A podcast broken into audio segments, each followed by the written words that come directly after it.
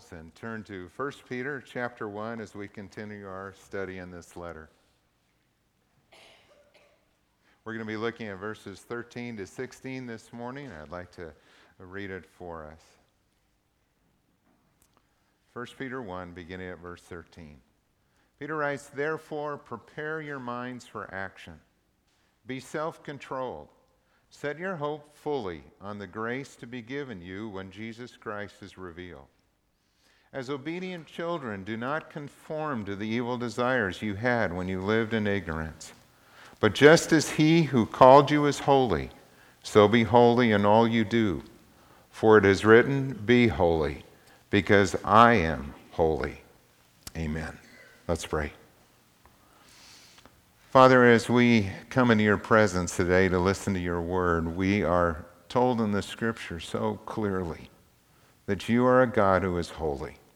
You are awesome in your holiness. You are so different from anything that we know or even can imagine. You are pure. With you, there is no hint of sin. There's no shifting shadow, as the scripture said. And Father, we are sinful, fallen creatures, and how can we ever be like you? It's only through the grace of God and through the blood of your Son that covers all of our sins that we can become holy in your sight. And so, Father, today as we think about these things, would you help us to understand what it is that you want us to do in response to your grace? And we pray that in Jesus' name. Amen. We come to the point in Peter's letter now where he is going to move into the practical application. In verses 1 to 12, he's laid kind of the theological foundation of our faith that God has saved us for a reason. He saved us by His grace. He has caused us to be born again into this living hope that we have. And we have a lasting inheritance in heaven that He has prepared for us, and it is there. It's waiting for us in that day when He calls us home. And all of that is just so important to understand because none of the practical applications are going to be possible for you and me unless we have been born again by the Spirit of God. You can't just sort of humanly try to do all these things by our own strength and effort. No, it's a work of God that sanctifies us, that changes us, and it's only possible when we have the Holy Spirit within us. Scot McKnight, who was commenting on this passage, said that salvation is necessary for God's people to live like God's people in the world. There's no other way that this can be done except by the grace of God. And so, what we're going to look at today is really the answer to Peter's question of how do we live in a fallen world?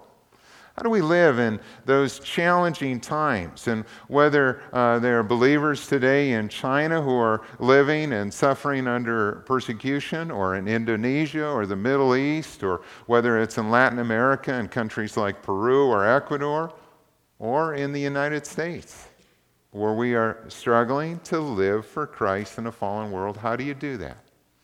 And what Peter tells us here, if, if you're a person who likes outlines, and I do, this is kind of where he's headed as we think about these things. He tells us that there are four things that we should do as God's people. Number one, we're to live with hope. We're to understand what is ahead of us in heaven and all that God has prepared for us. We're to live with holiness. We're to be distinctive as Christians. We're to live in a way that honors God and that shows the difference that He's made in our life. We are to live with reverence. That's our worship for God. And we live a life that's really directed toward Him. And then we are also to live with love, and in particular, uh, it's love for one another that is so important. When we are going through hard times, we need one another. And we show that by the way that we love and care for each other. Now, I look at that list and I think about it and I go, you know what? That is just really good. That is so practical, I think. When we are uh, discouraged, when we are dealing with tough things in our life, when there are trials that come or afflictions, what do we need? We need hope. And we need to remember that we are the people of God and we live different than the world does. And we need to come into His presence and worship Him and lift Him up because that worship changes our attitude, changes our perspective. And we need one another in the body of Christ. Our fellowship, our uh, compassion, our ministry to one another is so important. It's such a huge encouragement as we walk in this life. Those are four things that each of us need, and they are four things that each of us can do. Well, in verses 1 to 12, Peter's been talking about our hope, and we've looked at that and seen how important it is that it is hard to live without hope in this world. And so Peter has reminded us of what we have in Christ. But God also calls us to be holy, and that's what we're going to look at today. That's the subject of this message is this call to be holy. And frankly, holiness is not a popular idea anymore. I mean, you just don't hear uh, many people say, you know, yeah, I want to be holy. Very few people, even sometimes even Christians, don't aspire to be holy. And part of that is because we have a misunderstanding of what holiness is. I find many people have kind of negative stereotypes in their mind when they think about holiness. You know, they think of holiness as somebody who's really strict, you know, doesn't have any fun in life. Maybe they dress kind of weird, you know, and they just, they're, they're critical or judgmental, and they have this impression that holiness is someone who's like that kind of rigid, kind of strict, kind of odd, you know, and maybe they do these things that are eccentric and, and Quite frankly, that's just not attractive to us. We may admire someone's commitment. Uh, they may be more aesthetic or something like that, but we really don't want to be like them. And I think that's a misunderstanding of what holiness is. The word holy means to be set apart or to devoted to something. Set apart or devoted to something. And for the believer, that means that we belong to God. We have been set apart to live for Him. And He calls us to live as His children, to reflect something of our relationship with our Heavenly Father. And there are really um, these two sides to it. On the one side, we are set apart to God, and on the other side, we are to be separated from sin. Holiness means separation from sin. That's the moral side, that we no longer live by the world's standards, but we live by the standards of God's Word. And when I think about holiness, I think of something that is healthy or whole. I think of a person like this I think of a person who loves God and who loves people. That's the great commandment. I think of a person who experiences great joy in their life. They have experienced that inexpressible joy that Peter talked about here, and that just shows in their life. There is a joy that is deep and abiding in their heart. I think of somebody who has victory over sin. It's not that they are perfect, but they are growing in Christ and they are experiencing his victory in all areas of their life, and you can see their progress in the faith. I think of someone who displays the fruit of the Spirit that love and joy and peace and patience and kindness and goodness and gentleness and all of those kind of qualities you can see. I think of someone who is authentic or genuine in their faith. And, you know, and I've, every uh, kind of study I've read about the next generation or millennials that are coming along, uh, the one thing that they're looking for in believers is authenticity that we're real about our faith, that we're honest about what's going on in our life, and we are honest in our relationship with God. I think of a person who's holy as a person who is becoming the person God made them to be. That who they are is being used, their uniqueness, their giftedness, their personality is being used by God. And they are fully devoted to Christ they are useful to the master. Now, I look at that list and I go, you know what? I want to be like that. I mean, if that's what holiness is, if holiness is, is someone who loves God and has great joy in their life and has victory over sin and who in increasing measure is displaying the fruit of the Spirit, who's real, who's, who's becoming all that God made them to be, and who is fully devoted to Christ, I want that. I want to be like that. Because God wants us to live in such a way that others can see Jesus in us. And honestly, I long for that day when we will be in heaven, when the dross is removed from our life and the battle is done, and we will be that person who is fully sanctified. Holiness is something we should all aspire to because it means we are becoming more like Christ. And that's a good thing. Well, how does that happen? Well, as Peter writes in this uh, chapter, he tells us that holiness begins with our mind. And we see that in verse 13. There are three short commands he gives there in verse 13 that all relate to our thinking. He tells us that we are to prepare our minds for action, we are to be self controlled, and we are to set our hope fully on the grace to be given you when Jesus Christ is revealed. The word prepare your mind for action, it's literally uh, to gird up the loins of your mind. And he's writing using an expression that people in that day would have understood. You know, they uh, had outer garments that were quite long, and, and when they had to do something that required more agility, or if they were getting ready to, to run or to work, they would take those outer robes and they would roll them up and they tie them about their waist. They would gird up their loins so that they could move more easily and freely. And Peter's saying, I want you to be ready as Christians for the battle that you are in. I want you to be ready for what's going to come. I want you to set your mind on this and understand what is ahead. And then he tells us, I want you to be self control. And that means sober minded. Sober minded. And in contrast, you can think when someone is drunk, what happens? Well, that alcohol dulls their mind, dulls their thinking, dulls their reactions. And he's saying, I want you to be self controlled. I want you to be sharp. I want you to be alert. I don't want the enemy to catch you off guard. And so be ready. And set your hope fully on the grace to be given you when Jesus Christ is revealed. And I think about that word fully there. Set your hope fully, not partially, but fully. You know, I think sometimes for us living in the uh, country where we do, where we have so much that some people tend to think, you know, well, life's not bad. You know, I, I got a lot of stuff. I got my, my part of the American pie, you know, and I've got all these things that I want. And some people don't think about heaven in the same way because we have so much here and we're kind of comfortable. But can you imagine those first century believers who were being persecuted for their faith and who had so little. Some of them had come out of slavery and they had been redeemed by the grace of God, and they have so little.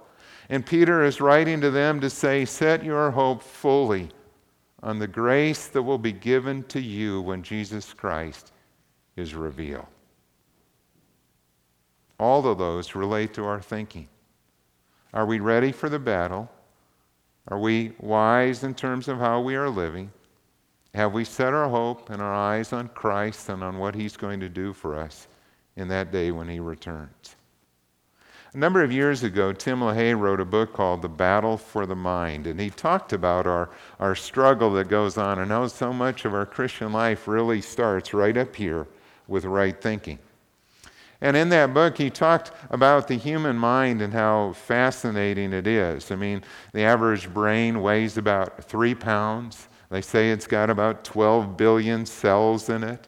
And each of those cells are connected to about 10,000 other cells. I don't know how they measure all of that, but it sounds kind of cool as an illustration. So, you know, no. And they, so it, they say, you know, you've got about 120 trillion connections in your brain. It's the most complex piece of matter in the universe. And our mind has almost unlimited potential. They used to say that an average person used only about 10% of their mind's capacity. They're kind of rethinking that. They're thinking that we use more of it, but nobody's saying that we use all of it. And I sometimes wonder why. You know, what is that capacity there for? What is it that God intends in the future? Our brain houses our memory, our intuition, our conscience, our sexuality. It supervises everything that we do, both voluntarily and involuntarily. Uh, we don't have to think about breathing, or we don't have to think about our heart beating. I mean, we, we can multitask in that capacity. You know, we can do something and, you know, our heart keeps beating. We don't have to send our kids out the door to school in the morning and say, remember to keep breathing today, you know. It's not like we need to do that. It's, it's amazing the way God has made us. But just like a computer, what we put into our brain really does matter and affects the outcome. Our brain picks up data from all of our senses, but the two primary ways that our brain gathers information is through our eyes and through our ears. And so it's very important that we be careful about what we watch and what we listen to. What are we putting into our mind? What are the things that we are seeing and looking at? Solomon wrote, above all else, guard your heart, your mind, for it is the wellspring of life. And David said, I will be careful to lead a blameless life, and I will set before my eyes no vile thing. Now, those guys didn't have television or internet to worry about. And David still got in trouble when he had wandering eyes with Bathsheba. And how important is it for us in this age where so many things are just kind of pushed in front of us to be careful what we see, what we watch, what we listen to? Because it really does make a difference in how we live. That if we are, you know, watching things that are just filled with violence or sexuality or sensuality, you know, it's going to affect us. It's going to dull our senses. It's going to make us more like the world than it will be making us like God. I've always loved Philippians 4 8 as a guide for our thinking. Paul wrote there that whatever is true, whatever is noble, whatever is right, whatever is pure, whatever is lovely, whatever is admirable, if anything is excellent or praiseworthy, think about such things. And it will make a huge difference in our behavior as well. If we will make it our habit to be in God's Word regularly, He will renew our minds and He will transform us by the power of His Word. In fact, we will never attain any degree of holiness without a regular intake of God's Word. Well, secondly, Peter tells us too that holiness is a choice that we make. It's a choice we make every day to say no to the world and yes to Christ, and we see that in verse 14. He said, As obedient children, do not conform to the evil desires you had when you lived in ignorance. Don't continue to follow the world in the direction that it's going, but now follow Christ and what he has taught you. And what we find in Scripture, not just this passage, but throughout, is that holiness has these two sides to it, and both are necessary. On the one side, holiness is a work of God.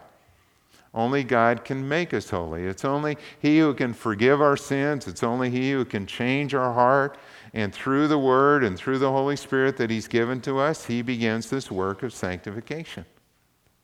He's given us everything that we need to live a holy life. All the, all the tools, all the resources are there to live in a way that pleases God. And only He can do that.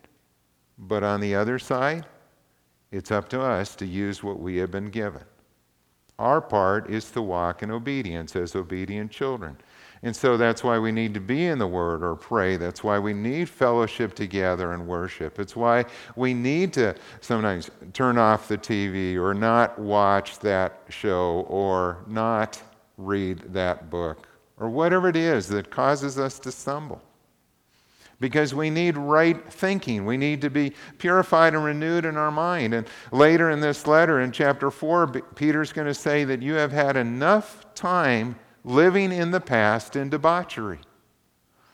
That maybe you came to know Christ later in life and he saved you out of what was a pretty decadent life. And Peter's saying you've had enough time in that. Put it behind you and now live fully devoted lives for Jesus Christ. When I read this verse, it is so much like Romans 12:2, where Paul said, "Do not conform any longer to the pattern of this world, but be transformed by the renewing of your mind, and then you will be able to test and approve what God's will is, his good, his pleasing, and his perfect will." Let me give you an example of that. Uh, this week we had our elder study, a leadership study that we're doing, and uh, one of the things we were looking at there it was on character, and so we were looking at 1 Timothy 3 and Titus 1, where it gives the qualifications for elders. And those qualifications for elders are really the marks of a mature Christian. You read through that list, it's not just for leaders or elders. That's the list that God wants for everybody. I mean, he wants us all to become mature in Christ, to be the kind of person who is who's wise, who's living a life that's above reproach, has a good reputation with people in the church and outside the church, who's honest, who's conscientious about his life, who's kind, who's a good husband, good parent, etc. And so, um, what he's saying in essence is that when you look for elders or leaders in a church, they need to be mature believers. That's, that's really what he's saying. And one of the qualities that was emphasized there was this uh, the point that uh, the scripture makes about uh, an elder is to be faithful in their marriage. Faithful in their marriage. And Gene Getz, who was writing about it, uh, talked about the Roman world and the contrast to what was taught in Scripture. And he said in the Roman world at that time, it was common for a man to have a wife and to have a mistress or he had a slave girl, or there were temple prostitutes that were part of that pagan worship. And that's just the way life was in the Roman world. Uh, they had their festivals, you know, their celebrations of the god Bacchus, or they'd uh, drink their wine and they'd have these kind of decadent type of parties. And what the scripture comes along and says then, God says to these Gentile believers that you need to be a one woman man. You need to be, you need to be faithful in your marriage, a one woman man. And that was countercultural. I mean, that's not the world that these guys were living in and being saved out of, and God was calling them to a new standard. You know, and I look at our world today, and I, I frankly, I'm just kind of shocked sometimes by how quickly things seem to be moving away from Scripture and going downhill in terms of morality. And I'm shocked by how many students, even Christian students today, think that sex before marriage is normal, that it's okay, that that's just the way it is in our world. And I think of even in the area of pornography, I think I've, you know, I've seen studies where 40% of young adults think pornography is okay. I mean, what's the big deal? You know, if it gives me pleasure, what's the big deal? And I think of the studies that say that right now about 60% of couples live together before marriage. You know, you got to check it out, make sure you're compatible, and live together. That's what the world would say. And so, you know, I look at our world and we're not that far from Rome in terms of attitudes in this area of sexuality. And what does God say? He says, no, you need to be a one woman man. And what God says is you need to wait until marriage, that sex is a beautiful thing, but it is to be within the bounds of a faithful, committed relationship between a husband and a wife. And it is beautiful and it is honoring to God when it's in that relationship. But outside of the bounds of marriage, it is sin. And he tells us in his word that marriage should be honored by all and the marriage bed kept pure, for God will judge the adulterer and all the sexually immoral. And I think in our world, it's like, you know, we just don't hear that because all the messages that are being trumped on the other side sound so loud that it drowns out what God says. Where are we going to hear this word from God? It's only when we come to His Word, we listen to what He says, and we say, you know what? That's the way I want to live. Because the reason God gave us these instructions is not to uh, take all the fun out of life, if that's what people think. The reason God gave us His Word is because His Word is good. And when you live life according to His Word, you experience great joy and you experience the blessing of God in your life. So, how are you doing in this area honestly? Is your heart pure? Are you careful about what you see? Are you careful about your thought life? Are you honoring God in your marriage by respecting the boundaries that He has given for our good? It's countercultural. But that's what it means to be holy. That we choose to live by the truth of God's word and not by the standards of the world. And thirdly, holiness is a call to be like our Father. When you listen to the instructions in verses 15 and 16, you know, he tells us here that just as he who called us is holy, we are to be holy in all we do, in every area of our life. For it is written, Be holy, because I am holy. We are to be like our Father in heaven. And it's interesting, there are so many commands that, that just kind of follow that. We are to be holy because God is holy. We are to walk in the light because He is in the light. We are to love because He is love. We are to be imitators of God as dearly loved children. So we're looking to our dad to see what our dad is like, and then we are to follow him. And I know sometimes that can be difficult. If you grew up in a home where you did not have an earthly father that you knew, or where he was abusive or mistreated you, sometimes it can be hard to think of God as our heavenly father. But that's what Peter is talking about here. That we have a Father in heaven who loves us, who is holy, who is good, and who has called us to be like him in the world so that others might see Jesus in us. This week, I got an email from James Lauderdale. Uh, you know, he's a missionary that we've supported for a number of years, working with Reach Global in Europe. And he was sharing in his letter one of his great joys recently. You know, his kids are getting older, and uh, his daughter, who's in high school now, had had the opportunity and led one of her friends to Christ.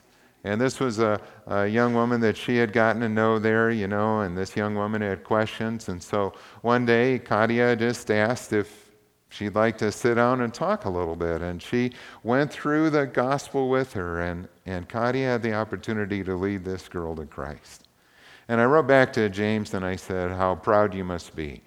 I mean, how cool is it when we see our kids involved in ministry and God using them to lead others to Jesus or to minister to serve in that way? And, and he said it was, it was really neat. I mean, he goes, that's one of the greatest joys in life. His daughter, Katia, is becoming like her father. She has seen in her dad someone who has loved God and followed him and served him and now is doing the same thing. And that's what God wants us to do. He wants us to be imitators of Him and to follow the example of Jesus or to live as He lived. Because a holy life is a powerful witness for God. A powerful witness for God. There was a teenage student that was invited to go to camp for a week with one of his friends, and this young uh, man was not a believer.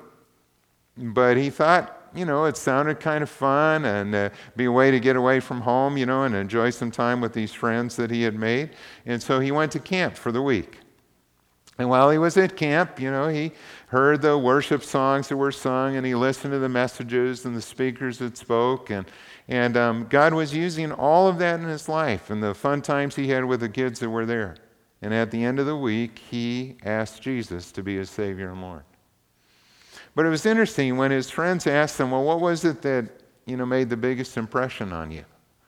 You know, it wasn't the music, even though that was good, and it wasn't the talks that were shared primarily as the big thing that hit his heart.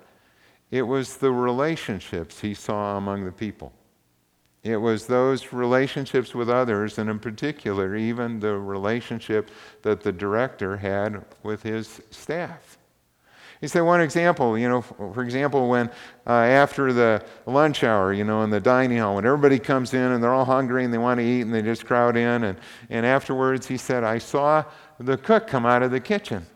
And she was tired, you know, she'd been up early in the morning to prepare breakfast and lunch and going through all of this. And he said the camp director stood up and he, he uh, gave her his chair there at the table and let her sit down. And, and he said the way that he treated his staff, his kindness, his joy, his relationship there was what really made an impression on him. And he said, If that's what being a Christian is, I want to be one too. You know, it was just such a, a neat thing to see um, the relationships have that kind of impact upon this individual. And we've seen that too. We've had the stories where guys who have come, whether it's to the men's advance or to activities here, or for the women on the women's retreat, or the times when you gather, and uh, whether it's a class like Touches of Gold or others, where God has used those connections to build relationships and to bring people to Christ. That's the way it should be. We want to live in such a way that others can see Jesus in us. What strikes me about all of that is how often it is the little things that make the big difference. It's the things that you might not even notice, but it's just the way you go about your life as a teacher, as a businessman, as somebody who's working in the hospital. It's the things that you say and do that you aren't even conscious of sometimes. But God has just changed your heart. And the love of Christ flows through and it touches people's hearts. And then comes that opportunity where we can clarify the message and point people to Jesus. And both of those are so important. The way we live and the words that we use to tell someone else about Christ. So, why is holiness a good thing? Holiness is a good thing because to be holy is to be like Jesus. It's to live again in such a way that others can see Him in us. It's being healthy, it's being whole, it's being real or authentic about our life. It's being the person God made you to be. You don't have to try and be somebody else. We just need to work to be like Jesus. And what, what does that mean? How do we get there? Well, in our personal life, it means we turn from sin, and where we see sin in our life, we confess it to God and we ask for His forgiveness. It means we guard our heart and our mind, and we're careful about what we think about, what we watch, what we look at and we turn to Christ and we find ourselves growing in our relationship with Him. We love His Word. We're digging into it. We're sharing it with one another. We're encouraging each other. We're praying together and we're choosing to be obedient to what we are learning. And we let Him fill us with His Spirit and work through us in ways and deeds of kindness and love that others can see the presence of Christ in us. Is that your aim? Is that your desire too? Let's make it our aim today. Let's pray.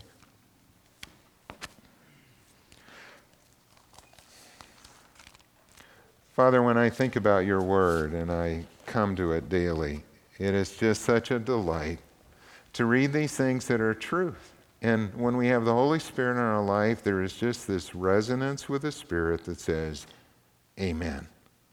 God, that's what I want. I want to be like you. And Father, I pray that you would forgive us for our sins and help us in those areas where we struggle with our thought life or with actions, or maybe it's with our tongue, maybe it's what we say or what we've done. Lord, will you forgive us and continue that work to make us more like Jesus? Would you open our eyes to see the truth of your word and to see the needs of the people around us? And would you use us to be ambassadors for Christ who share the hope that we have and who are helping others to come to know Jesus too? We pray this in his name. Amen.